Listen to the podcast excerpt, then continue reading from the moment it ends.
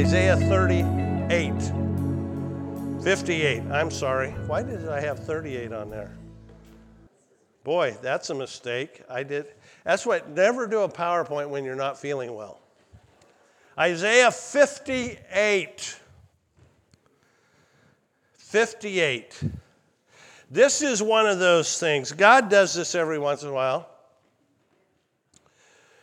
God will bring me a passage from a number of different sources. And seldom do I pick up on it on one, two, or three. Three, I'm kind of like going, where have I heard that before? But when I hit four, five, and six, coming from different places, different people, just sometimes totally out of the blue, I'm like, oh, oh, you want me to pay attention to this? When COVID came, Psalms 91 just came at me from many, many different directions. And I stayed, I stayed there for a while. And God has been giving me Isaiah 58 from a lot of different directions in the last month. And so I wanted to take the time today to preach on Isaiah 58, verses 1 to 12, because I believe it's a message for the church today. I honestly believe that the same situation that Isaiah was in at the time that he was preaching this, the time that he was giving this, a record of God talking to Israel. You see, Israel was not in a good place. Isaiah was, was prophesying to the two southern kingdom, two southern tribes, Judah and Benjamin. The ten northern tribes had already been taken into captivity by the Assyrians. They were no more. And this tiny two tribes down here with, in, around Jerusalem and the surrounding area were all that was left, and they weren't doing a very good job of following God. Hezekiah tried and he failed. God even gave him 15 extra years. And as they, as they were there, Babylon is knocking on the door to come and take them into captivity. And Israel would be no more until God restores it. the reason God was was giving them this message is see, they had a form of religion. They were following the law, they were bringing the sacrifices. But they had forgotten to love the Lord their God with all their heart, soul, and mind. So let's jump into Isaiah 58 and see what it has to say, verses 1 to 5.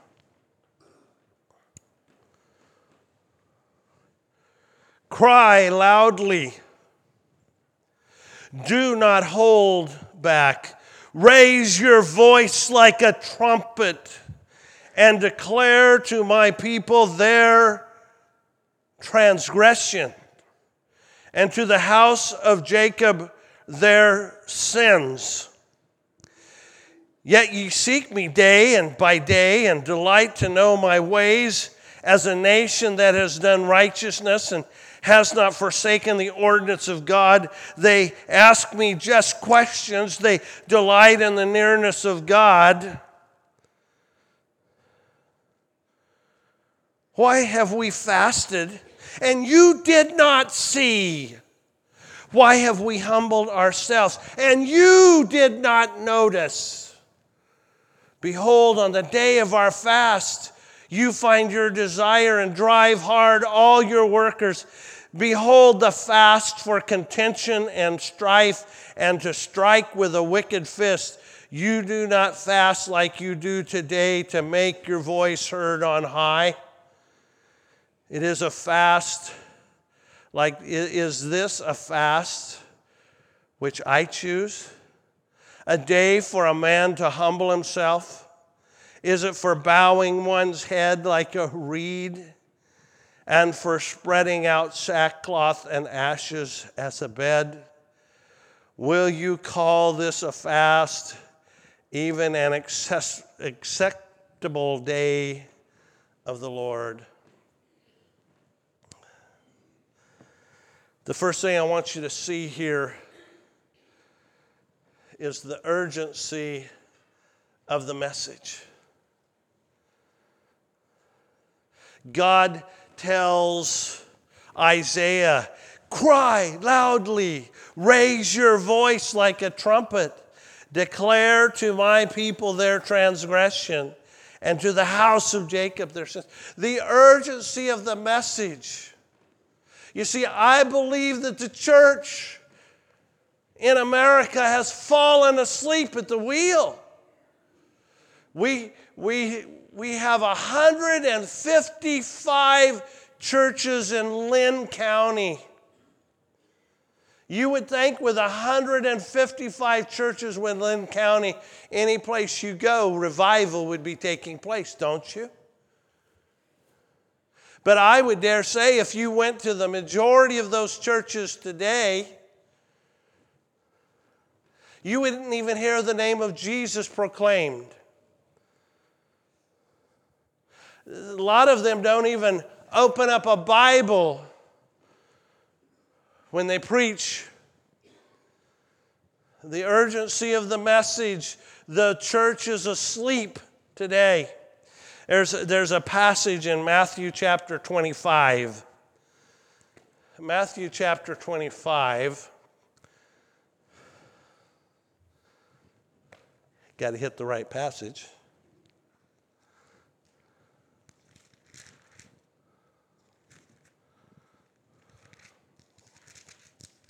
There we go. Beginning in verse 1. There we go. Beginning in verse 1.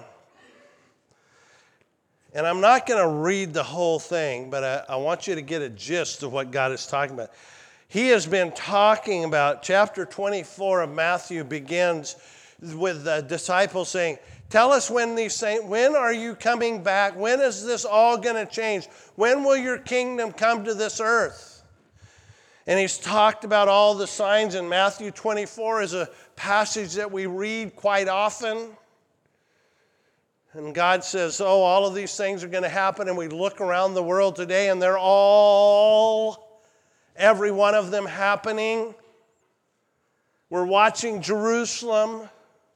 And then in chapter 25, he's going to give a parable of 10 virgins. And then the kingdom of heaven will be comparable to 10 virgins. And they took their lamps and they went out to meet the bridegroom.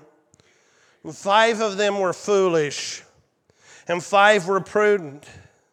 For when the foolish took their lamps, they took no oil with them. But the prudent took oil and flask along with their lamps, and while the bridegroom was delaying, was delaying they all got drowsy and began to sleep. And at midnight there was a shout Behold, the bridegroom comes out to meet and come out to meet him. And all those virgins rose and trimmed their lamps. And the foolish one said, Give us some oil, for our lamps are going out. But the prudent said, No, we won't have enough for all of us, and go to the dealers and get some. That's a picture of the church today. I believe the church in America have all fallen asleep at the wheel.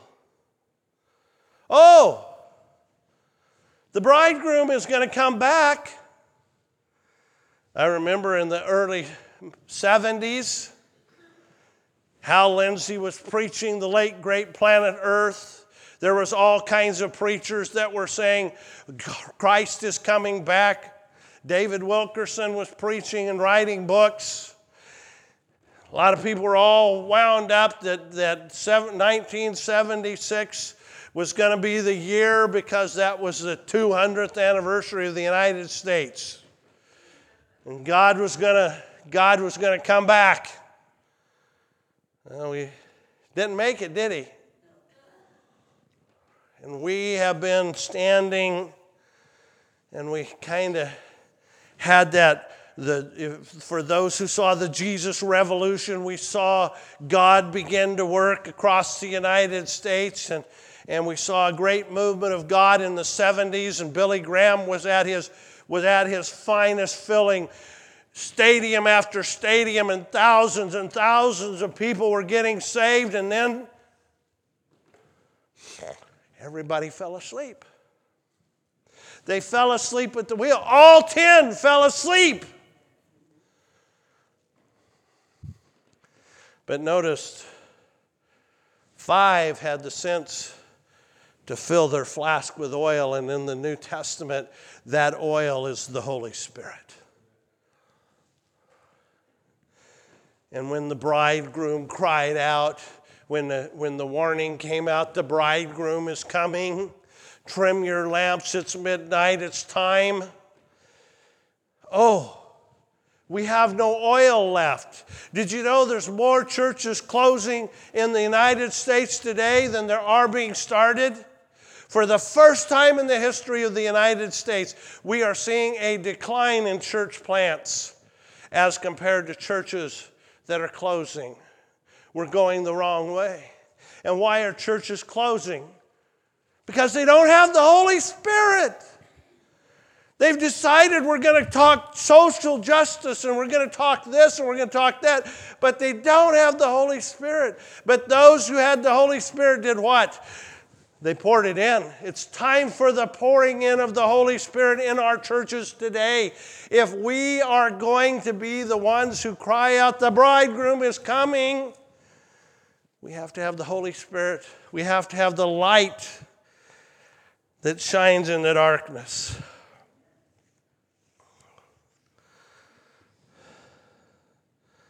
As you look at this passage, what did Isaiah talk about the people?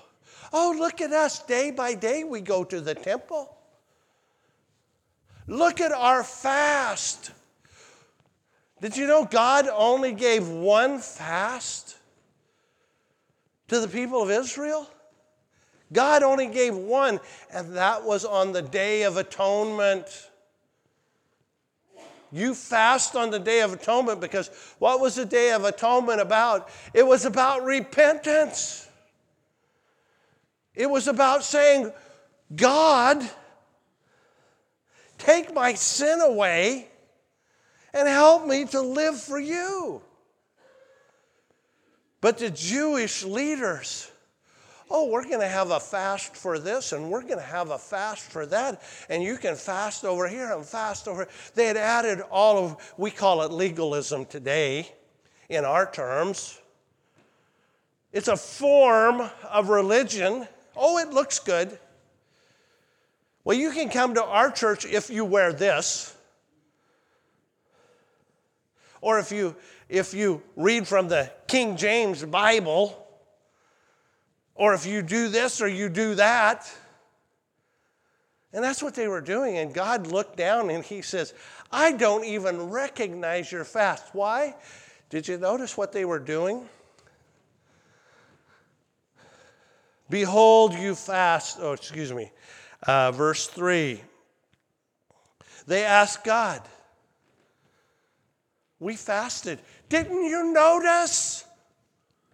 Look how good I've been. I've got my perfect attendance button right here. I didn't miss a Sunday. Here, God, look at my offering giving this last year. Wasn't I good? And God says, I didn't ask you to do that. That's what you do because you love me. But they wanted to be noticed, and, and then, but I want you to look at verse 3. Why have you fasted? This is, they're asking God, why have we fasted and you didn't see? Why have we humbled ourselves and you didn't even notice? Behold, on the day you fast, you find your desire. And then notice the next thing and drive hard all of your workers. He says, You know what? You come to church on Sunday and you dress up really nice. You look really good. You know how to say all the right things.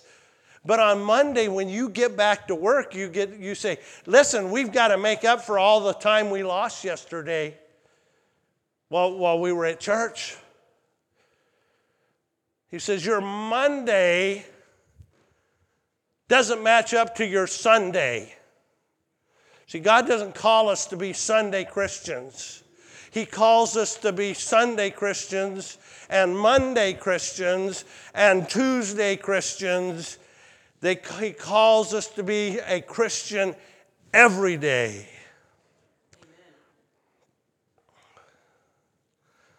See, we have this idea that we are doing something for God.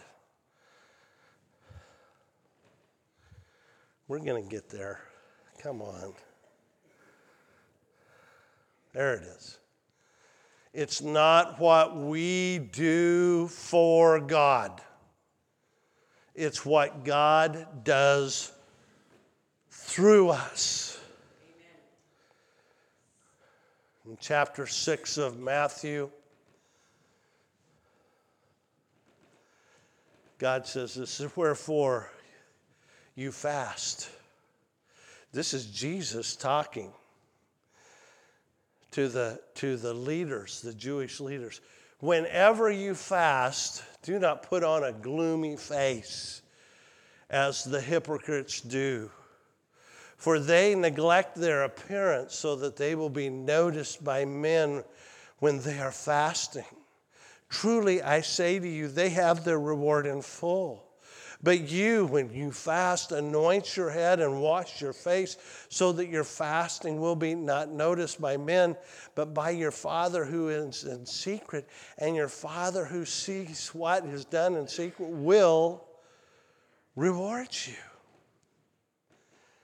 You see, we don't have, oh, look how good I am. I, you know what?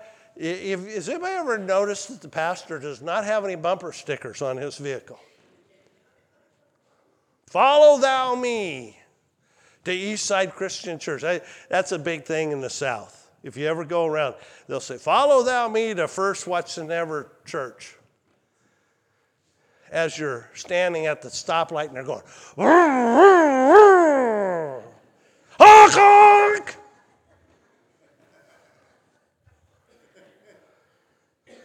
Police officer was sitting at a stoplight and there was a lady ahead of him and she was honking at people and showing her finger out the window and the light changed and he immediately pulled her over and he says ma'am i'm going to put you under arrest for stealing this car.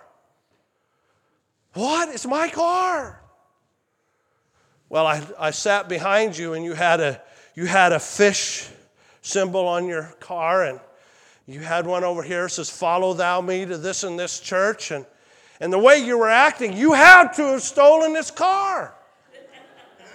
Because nobody that believes in Jesus would drive like that. She got the message. I'm going to tell a story here. No, I better not. I stopped a senator.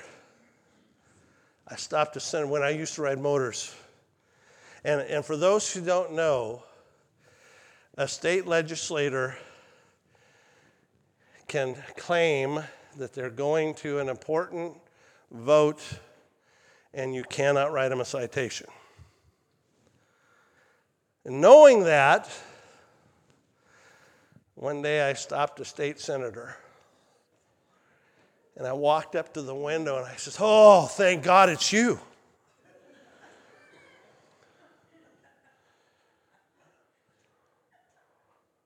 And they looked at me. I'm not even going to give a gender. They looked at me and said, What? Well, I knew that there's no way my state senator would drive like that. And I thought somebody had stolen your car.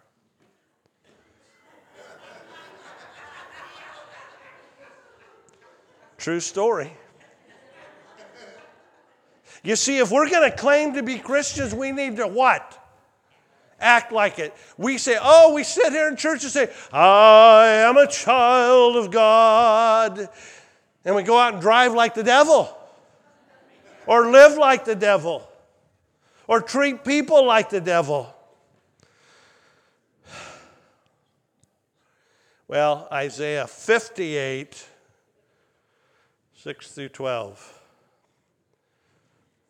Isaiah 68. 58. I'm telling you, don't ever do your PowerPoint when you got. All right, 6 through 12. Listen to how God responds. This is God talking now. Is this not the fast which I choose? To loosen the bonds of the wickedness, to undo the bands of the yoke, to let the oppressed go free and break every yoke? Is it not to divide your bread with the hungry and bring the homeless pour into the house. And when you see the naked, to cover him, do not hide yourself from your own flesh. Now, watch the change. Watch the change. Then your light will break out like the dawn and your recovery will speedily spring forth, and your righteousness will go before you, and the glory of the Lord will be your rear guard. And then you will call, and the Lord will answer. You will cry, and he will say, Here am I. If you remove the yoke from your midst and the pointing of finger and the speaking of witnesses, if you give yourself to the hungry and satisfy the desire of the afflicted, then your light will rise in the darkness and your gloom will become the midday. And the Lord will continually guide you and satisfy your desire in scorched places and give strength to your bones. And you will be like a watered garden, and you will spring, and like a spring of water whose waters do not fail. And those from among you, you will rebuild the ancient ruins, and you will raise up the age old foundations, and you will be called the repairer of the breach, the restorer of the streets in which you dwell. And then, in John chapter 8, Jesus talking to his disciples said, Jesus answered them truly, excuse me, truly, truly, I say to you, everyone who commits sin is a slave of sin. The slave does not remain in the house forever, the Son does remain forever. So if the Son makes you free, you will be free indeed. The first thing that God says, what kind of fast do I desire? Is to set people free. Is to set people free. You see, people that don't know Jesus are in slavery. We just sang about it, didn't we? We were once slaves to sin. We have been set free. We need to take that story to everyone else. When somebody comes in here, it's not our job to fix them. It's our job to lead them to Jesus. And let Him fix them. Because there's a lot of people who will walk in this building and they don't understand. They haven't been raised with this. They think, oh, I, am doing pretty good. I'm coming to church. And our job is to lead them to Jesus and to lead them to His Word and let it do the work. The washing of the regeneration of the Holy Spirit. The, the Word of God is sharper than any two edged sword to cut to the middle of the quick. You see, God is the one that does the changing, God is the one that does the fixing. But we have a responsibility to come alongside somebody. I've known people, I, have been blessed, folks. My daddy was an alcoholic. My mom and I were, she was over at the house on Thursday having dinner.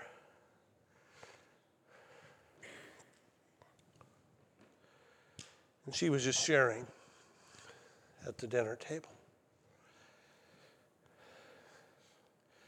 She said, You know, if God had not taken our baby, most of you have heard the story. My baby sister, Kathy, was born with a, without a wall in her heart. She lived for 28 days. Both my mama and daddy were lost as a goose. Neither one of them grew up in a Christian family. They didn't know Jesus from Mohammed. They wouldn't have known anything about who Jesus was except when my sister died. A pastor over in Lebanon came. He was a pastor of one of my, one of my dad's friends at work. And those men, those Christian men, built an incubator so my baby sister Kathy could come home and be at home with her mommy and daddy for 28 days. And one of those men reached out and he says, Well, they said, We don't know what to do. When Kathy died, they didn't know what to do. My mama was 19 years old. She already had one baby. She was just a baby herself. And he says, Let me call my pastor. That pastor came in. He says, Yes, I'll do the service for you. And that pastor preached to my mom and daddy. And he said, Listen, David had a little baby that died. And listen to what David said I can't go. He, my baby's not coming back. He cannot come to me, but I can go to him. He said, Your only hope right now is that you trust Jesus Christ as your personal Savior. And then you'll see your baby again. And my mama latched onto that with everything she had. She got saved on Easter Sunday morning. Six weeks later, my daddy got saved. It's because people loved them, because people stepped up, because a pastor took time out of his busy Easter preparations to do a service for a young couple. My daddy was drinking himself into a grave. And when he got saved, he said, No more. Put it aside. They didn't come in and say, Oh, JB, that was what people called my dad. JB, if you'll quit drinking, you can come to our church. He'd go out and drink on Saturday night and come to church on Sunday morning smelling like a brewery. And they loved him until he came to Jesus, and Jesus told my daddy, Quit it. You're done. You're mine now, and my son doesn't act like this. See, we don't, we don't get to choose who we love into the kingdom, God does. And, and, and that's our job. But sometimes we, we forget about what, where we've been.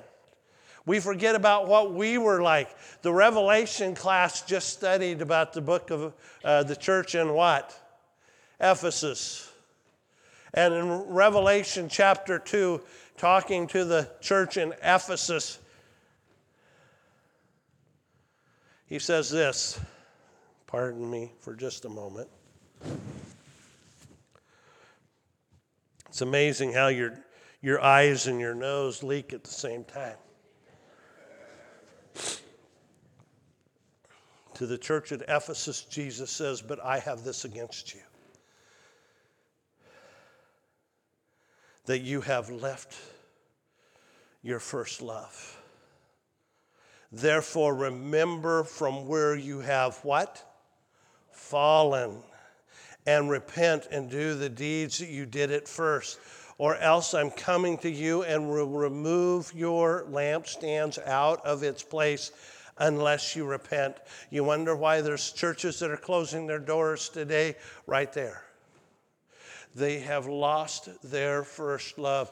They have forgotten where they were. See, uh, that's one of the things for me is I never want to forget that day that Jesus Christ got a hold of me out on this field and you guys I'm tired of hearing about how you got saved. I'm never tired of hearing how I got saved. Because the day I forget what God did for me when I was 15 years old is the day that, that I'm going to get so complacent that I'm going to sit in my rocking chair and go, okay, God, you just, you just keep working and I'm going to sit here in my rocking chair. I don't want to sit in my rocking chair. I want God to use me to tell people about Jesus. Well, there's a second thing. We have a responsibility to a world in need. Did you catch that? It says, Not only are we to set the captives free, we're to break the yoke.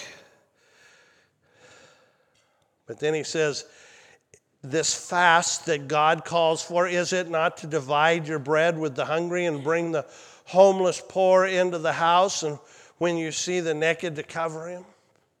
You see, we have a world of people out there in real physical need. Real physical need. Coming in this morning, I'm just, I'm stopped at the stoplight at Queen and Hill, and I look over, and here's a man sitting with all his worldly goods in a couple bags in front of him, trying to stay warm. I thought, man, what does he have to look forward to? We have Jesus. We're going to a nice, warm church to sit in. We have a responsibility to a world in need. That doesn't mean you have to fix everything. But we have to be able, if you can respond to someone's need, We should. Back in Matthew chapter 25, and I'm not going to read the whole thing. You can read it when you get home. Matthew chapter 25,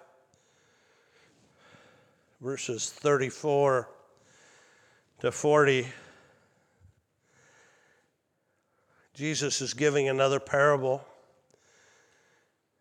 And when the Son of Man comes in his glory and all the angels with him, and he will sit on his glorious throne, and all the nations will be gathered before him, he will separate from them one, one another. Excuse me. As the shepherd separates the sheep from the goats, and he will put the sheep on his right and the goats on his left. And then the king will come, and to those of his on his right, those are the sheep, that's us Come, you who are blessed by my Father, inherit the kingdom prepared for you from the foundation of the earth. And notice what he says. And it says, Because you have believed in Jesus Christ and you went to church every Sunday and you read your Bible every day and you prayed to me, that's why you're going to come to the kingdom. No. What does he say? For I was hungry and you gave me something to eat. I was thirsty and you gave me something to drink. I was a stranger and you invited me in. I was naked and you clothed me. I was sick and you visited me. I was in prison and you came to me. And then the righteous will answer to him, Lord, when did we do that? When you stand before God, He's not going to ask you your church attendance or your tithing record. He doesn't going to ask any of this. He's going to, how did you represent me to the world? And I want you to notice something very interesting. How did they respond? Huh? When did we do that? I don't remember doing that. You know why? Because that should be second nature. As a Christian, when we see a need, we should be the first one that, that pulls out their wallet. Let me take care of this need. We should be the first one to say, How can I help you? How can I get you where you need to be? How can I do that? It should be second, because that's the way it was with Jesus. Jesus didn't go around going, oh, let's see, eeny, meeny, miny, mo, let's see who I'm going to heal today. No, when the people came to him, he said, be healed. When the woman, when the crowd was around him and the woman reached up and grabbed the hem of the garden, garment and she was healed, Jesus says, ah, somebody just got healed. Who was that? She's like, oh, it was me. And Jesus said, Your faith has made you well. See, Jesus was constantly surrounded by people that needed to be healed. Where we live in a world that people need to be healed. Amen. Spiritually, physically, emotionally. Should be second nature. You know, I, I, I love Samaritan's Purse. For those who don't know, Operation Christmas Child is run by Samaritan's Purse. Our boxes right now are in the processing center waiting to be sent out around the world. Before Christmas comes, most of those Christmas boxes are going to be in the far reaches of the world. But Samaritan's Purse is interesting. You know, they, they have huge hospitals that are, that are intense and, and you know what's interesting? I want you to watch this. The next time there's a somewhere in the world that there is a humanitarian need, you, you see who's first on the ground. It'll be Samaritan's Purse. They will beat FEMA. They beat FEMA to Katrina. They routinely have boots on the ground. You know why? Because they're constantly watching what's happening in the world. When a hurricane comes up out here in the middle of the ocean, there's somebody at Samaritan's Purse that's watching the track. And as soon as they see the track and see where it's going to hit, they pick up the telephone and they begin mobilizing thousands of volunteers. Listen, I'm going to put you on standby. I want you to be ready to go. They have volunteers that are ready to go in 24 hours to step on a plane anywhere in the world that they need to go. And they said, Listen, I want you to be available to go within 24 hours, and then you're going to be there for at least two weeks, but be prepared for at least six weeks and they have people who are ready to go. And as soon as it's safe to get in, they're there. They've got their trucks have, are packed with the hospitals, with everything that they know that they need, and those trucks are on the road before it ever clears. They're on the plane. If it's in, uh, they were in Israel. They had people in Israel on Monday when the rockets hit on Saturday. You know why? Because they're always looking for places to give, to help. That should be us. I got to move. Wow, okay. once we are doing what God wants us to do, then what does He say? Then, then, what will happen? Then your light will shine. We're reflectors of Jesus. Then you will have recovery of health. Then you will have see your righteousness. Then your prayers will be answered. Then you will feel the presence of God. Then you will point out those things that need to be worked on in your life. Then once we start moving out, God says, I'm gonna, I will take care of the rest of your life for you. If you, will, if you will go out, if you will take my word, the rest of your life is taken care of. That's who I am. Notice that it says, and God has your back. Did you notice? Did you notice what he, what he said?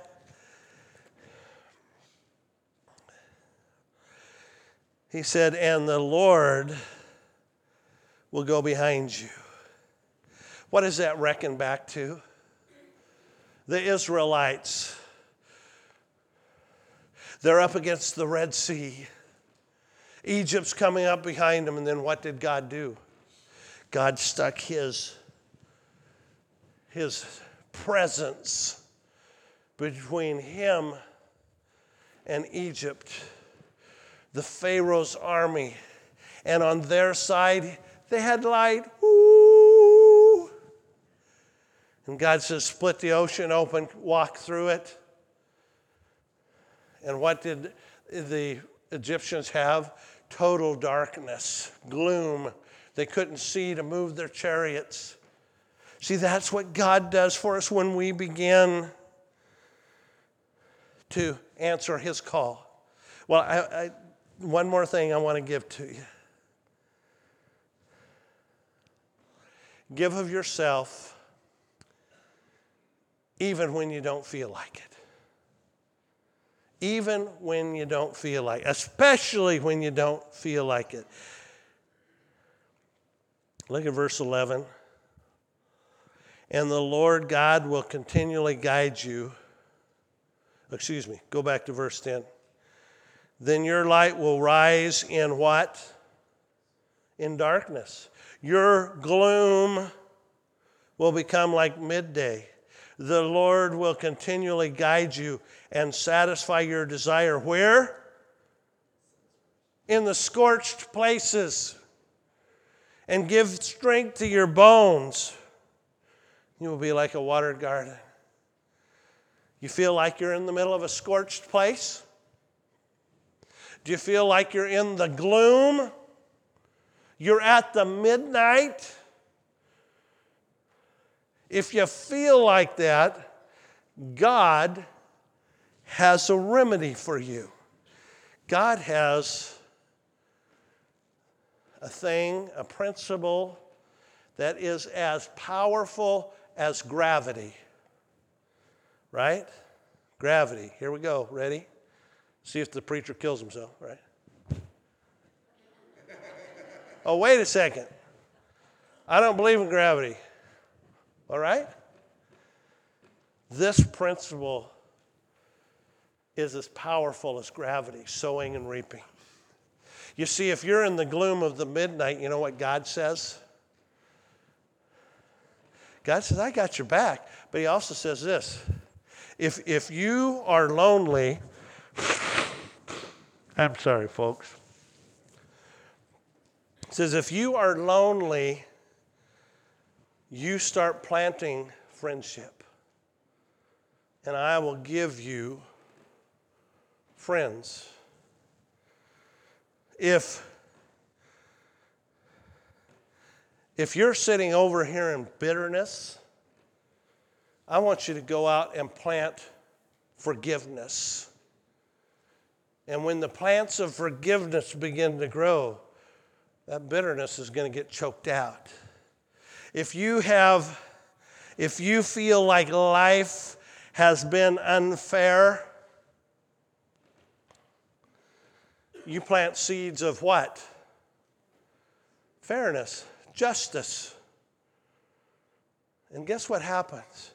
You see, when we feel like everything's against us and we begin to look out and find somebody who's worse off than us, then God begins to say, you know what? It's not so bad, is it? You may be in a scorched place right now, but guess what? The springs of water are coming. And every plant that you planted, every seed that you sowed, when the water hits it, it's going to grow.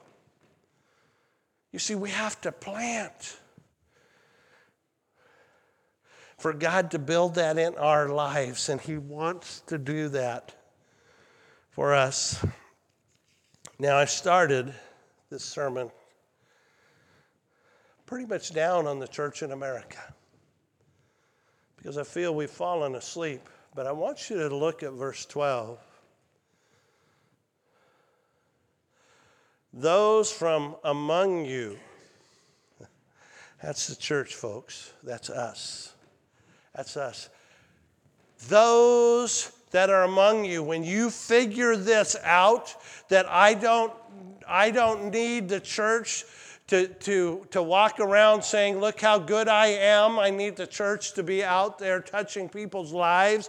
When you get this figured out, those from among you will rebuild the ancient ruins. You will raise up the age old foundations. You will be called the repairer of the breach the restorer of the streets in which you dwell. You see, the people right here, the people of Israel, as they stood there, they could see the devastation that is going to come. When Babylon came, they destroyed the walls. They took the temple and they tore it down. They set fire to it and they literally pried the, the stones apart to get the gold out from between it. And God said, One day, when you begin to see that God worships, God wants his worship to be hands and feet, not to be eh, eh, something that's in a temple. When you realize that, you will become the repairers of the breach. If we were to look over at the book of Nehemiah and the book of Ezra, we would see that God took a remnant and he brought them back. And they began by first rebuilding the temple. And then they began to rebuild the wall. I believe that we have the opportunity. I believe the time is short. I don't think we have long in this world, people, before God's going to come back. And he says, You can be the repairers of the wall. You can be the ones who seal the breach and restore the streets to which you dwell. That's our job. That's what God called us to do. We have no more time to be falling asleep. We need to take our lamps. I believe God is, is, is beckoning us with urgency. Change the world. Tell people about Jesus. Set them free, just like you've been set free. While we come to communion time,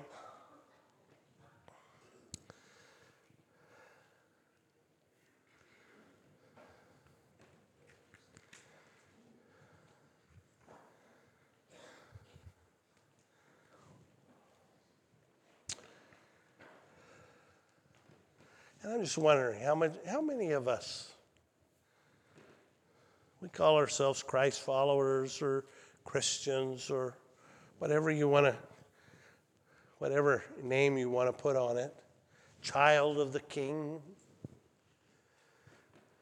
Yet, how do we live? Every place Jesus went, what did he have? The rich young ruler said, you know, hey, God says, sell everything and follow me. I don't have a place to lay my head.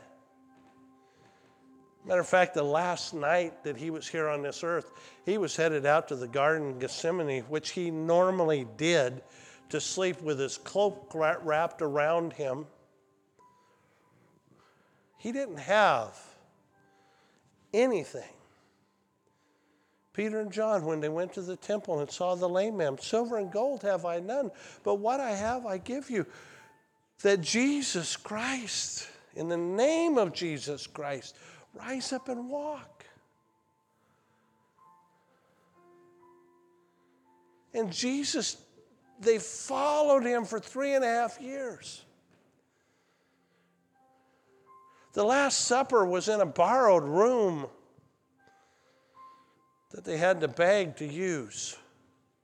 His last ride into the, into the temple or into the city was not on a war horse, it was on a borrowed donkey.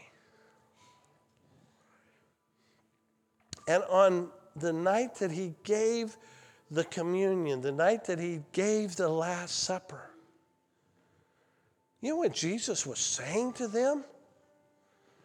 I don't have anything left to give but my body.